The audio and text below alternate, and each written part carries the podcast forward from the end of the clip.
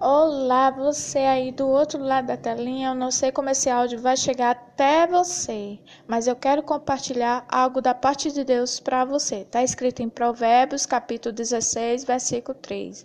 Consagre ao Senhor tudo o que você faz e os seus planos serão bem-sucedidos. Aleluia. Que Deus abençoe você.